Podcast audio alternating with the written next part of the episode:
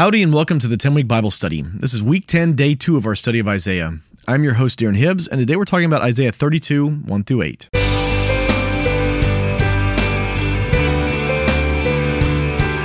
welcome back to the ten week Bible study. Would you join me as we pray before we start?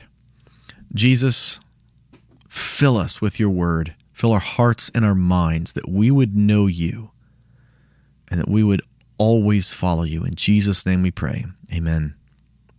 With that, let's jump into God's Word. I'll be reading today from the N I V. This is Isaiah thirty-two, starting in verse one. See, a king will reign in righteousness, and rulers will rule with justice. Each one will be like a shelter from the wind and a refuge from the storm, like streams of water in the desert and the shadow of a great rock in a thirsty land. Who is the king who will reign in righteousness? You know, there's a passage in the New Testament where a guy comes to Jesus and he says, "Good teacher." And Jesus says, "Hey, wait a second. Why do you call me good? You know, there's only one who is good." Right. And so this guy is kind of half-heartedly acknowledging that, that he believes that Jesus is from God. And so Jesus kind of presses him on that point. Do you really believe I'm good? Do you really think I'm from God or not? Or are you just kind of saying that to butter me up? Obviously, Jesus knew the answer to that, but he makes this point, right? Who is the king who will reign in righteousness? There's only one. There's only one, right? The interesting thing here is, is the king will be in righteousness, but there's a kingdom behind him. There'll be rulers who will rule with justice. The Lord... Could God rule all of the universe with an iron fist, right? And and without the need for angels, without the need for us, could he do everything? I mean, this, this is the guy that spoke everything that is into being. Could he do everything he needs to do by himself without anyone's help? Yes. Does he need anyone's help? No. But he chooses, for whatever reasons that I think will blow our minds for all eternity, for billions and trillions of years to come, we'll ask the question, why did you choose us? Why did you choose us to do this with? Jesus will reign in righteousness, and there will be rulers under him that he has given authority, and they will rule with justice. The Lord has desired partnership, and he's given us partnership with him, even though we don't deserve it. And it's it's beyond comprehension why he would do it, but that's the way he's done it. So there's only one king who can reign in righteousness. No other king, no human king, aside from Jesus, can reign in righteousness because we just don't have it in us. We don't have it in us to reign in perfect righteousness. Verse two. Each one will be like a shelter from the wind and a refuge from the storm, like streams of water in the desert and a shadow of a great rock in a thirsty land. Verse three, then the eyes of those who will see will no longer be closed, and the ears of those who hear will listen. The fearful heart will know and understand, and the stammering tongue will be fluent and clear.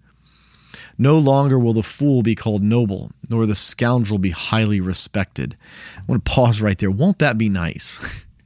Won't that be nice? Because for all of history, there is there is just this reality. I, I had a coworker who used to talk about, you know, people in a, a large company that would get promoted, and they just weren't good at their jobs. They were, in certain instances, they were just completely uh, incapable of of doing it. And and he would always say they've been promoted to their level of incompetence, and. And that's a, a very pessimistic, snarky thing to say, but that's that's human history, right? The the fools and the evil, the scoundrels, they end up in positions of power. They end up in these places, and it just, it ruins everything. It makes everyone's life difficult. And, and here Isaiah is telling us the Lord has got plans for that to never happen again. There's coming a day where no idiot, no fool, no scoundrel, no wicked person will ever be in charge of anything. They will never be called noble again. Verse six, for fools speak folly. Their hearts are bent on evil. They practice ungodliness and spread error concerning the Lord. The hungry they leave empty, and from the thirsty they withhold water. Scoundrels use wicked methods. They make up evil schemes to destroy the poor with lies, even when the plea of the needy is just. But the noble make plans, make noble plans, and by noble deeds they stand. So right here we see, again, this is this is all going back to this universal thing, right? You are probably in a job right now. If you work with enough people, you probably have a coworker or a boss who has some authority that probably should have none. Um, I've recently been in a situation where there's some leaders that it's become very apparent that they are incapable of doing the right thing. And I've even had a conversation with a, a friend that uh, about the situation. It's like, these guys should not be allowed to walk people's dogs, let alone lead the thing that they're leading, right? And and this is a universal problem. This has always been. People, you know, the Proverbs they talk about, like, people groan under this bad, wicked leadership. Right? Even the righteous go and hide in caves when the wicked are in charge of things, but there's joy when the righteous are in, are in charge. And there's coming a day where there will be no more bad leadership. You know, I, I've I, I used to think that bad lead, like no leadership would be better than bad leadership, but the vacuum of leadership always produces something far worse. And so we end up with bad leaders very often because people understand that that vacuum is is of with no leaders is far worse. You know, anarchy is far worse than having bad leaders. And so we put up with bad leaders. We live with them because we we know, or then we experience is actually it's I'd rather have the bad leaders than the no leaders. But how much better it is when we have good leaders. In the past, I've worked for companies where the leadership was atrocious, just terrible. I've worked for companies where the leadership is amazing. And at both of those companies, I worked for good people that were under those bad leaders and bad people that were under those bad leaders, and vice versa with the good companies. There's been bad people under the leadership of those good companies, and good and bad, right? Uh, under both of those. And what I see ends up happening is under the bad leadership, the bad people are intolerable. Like the, the coworkers that you have to work with, even when you've got bad leaders, you don't always have to interact with them. You don't always have to deal with whatever they're doing, but they make a place for bad people within the environment to thrive. When you've got good leaders, there's still going to be people that are incompetent, that are evil, that are just have bad intent. But they are held at bay.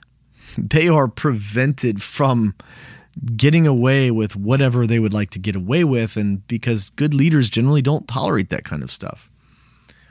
And this is one of my favorite, I think, promises in all of the Bible, is that there is coming a day where this will end. There will be no more fools, idiots, wicked scoundrels in charge of things. The Lord himself will be at the top. He will be the head, and he will only appoint righteous people, and he will keep them in line. Jesus himself will keep his leaders in line, and everything will fall into order. And this nonsense that has plagued humanity for thousands of years will come to an end, because very often, right, the thing that makes us the most miserable is just having to work with and under terrible people. And the Lord is promising that will come to an end. Thank you, Jesus. Maranatha, come, Lord Jesus. For the ten-week Bible study, I'm your host, Darren Hibbs, and I can't wait to see you next time. Hey, thanks for watching the ten-week Bible study. If you've enjoyed this, would you consider doing that whole like and subscribe and bell thing you're always hearing people talk about? It really helps other people find out about the show, and my heart is for people to fall in love with God's Word. Thank you.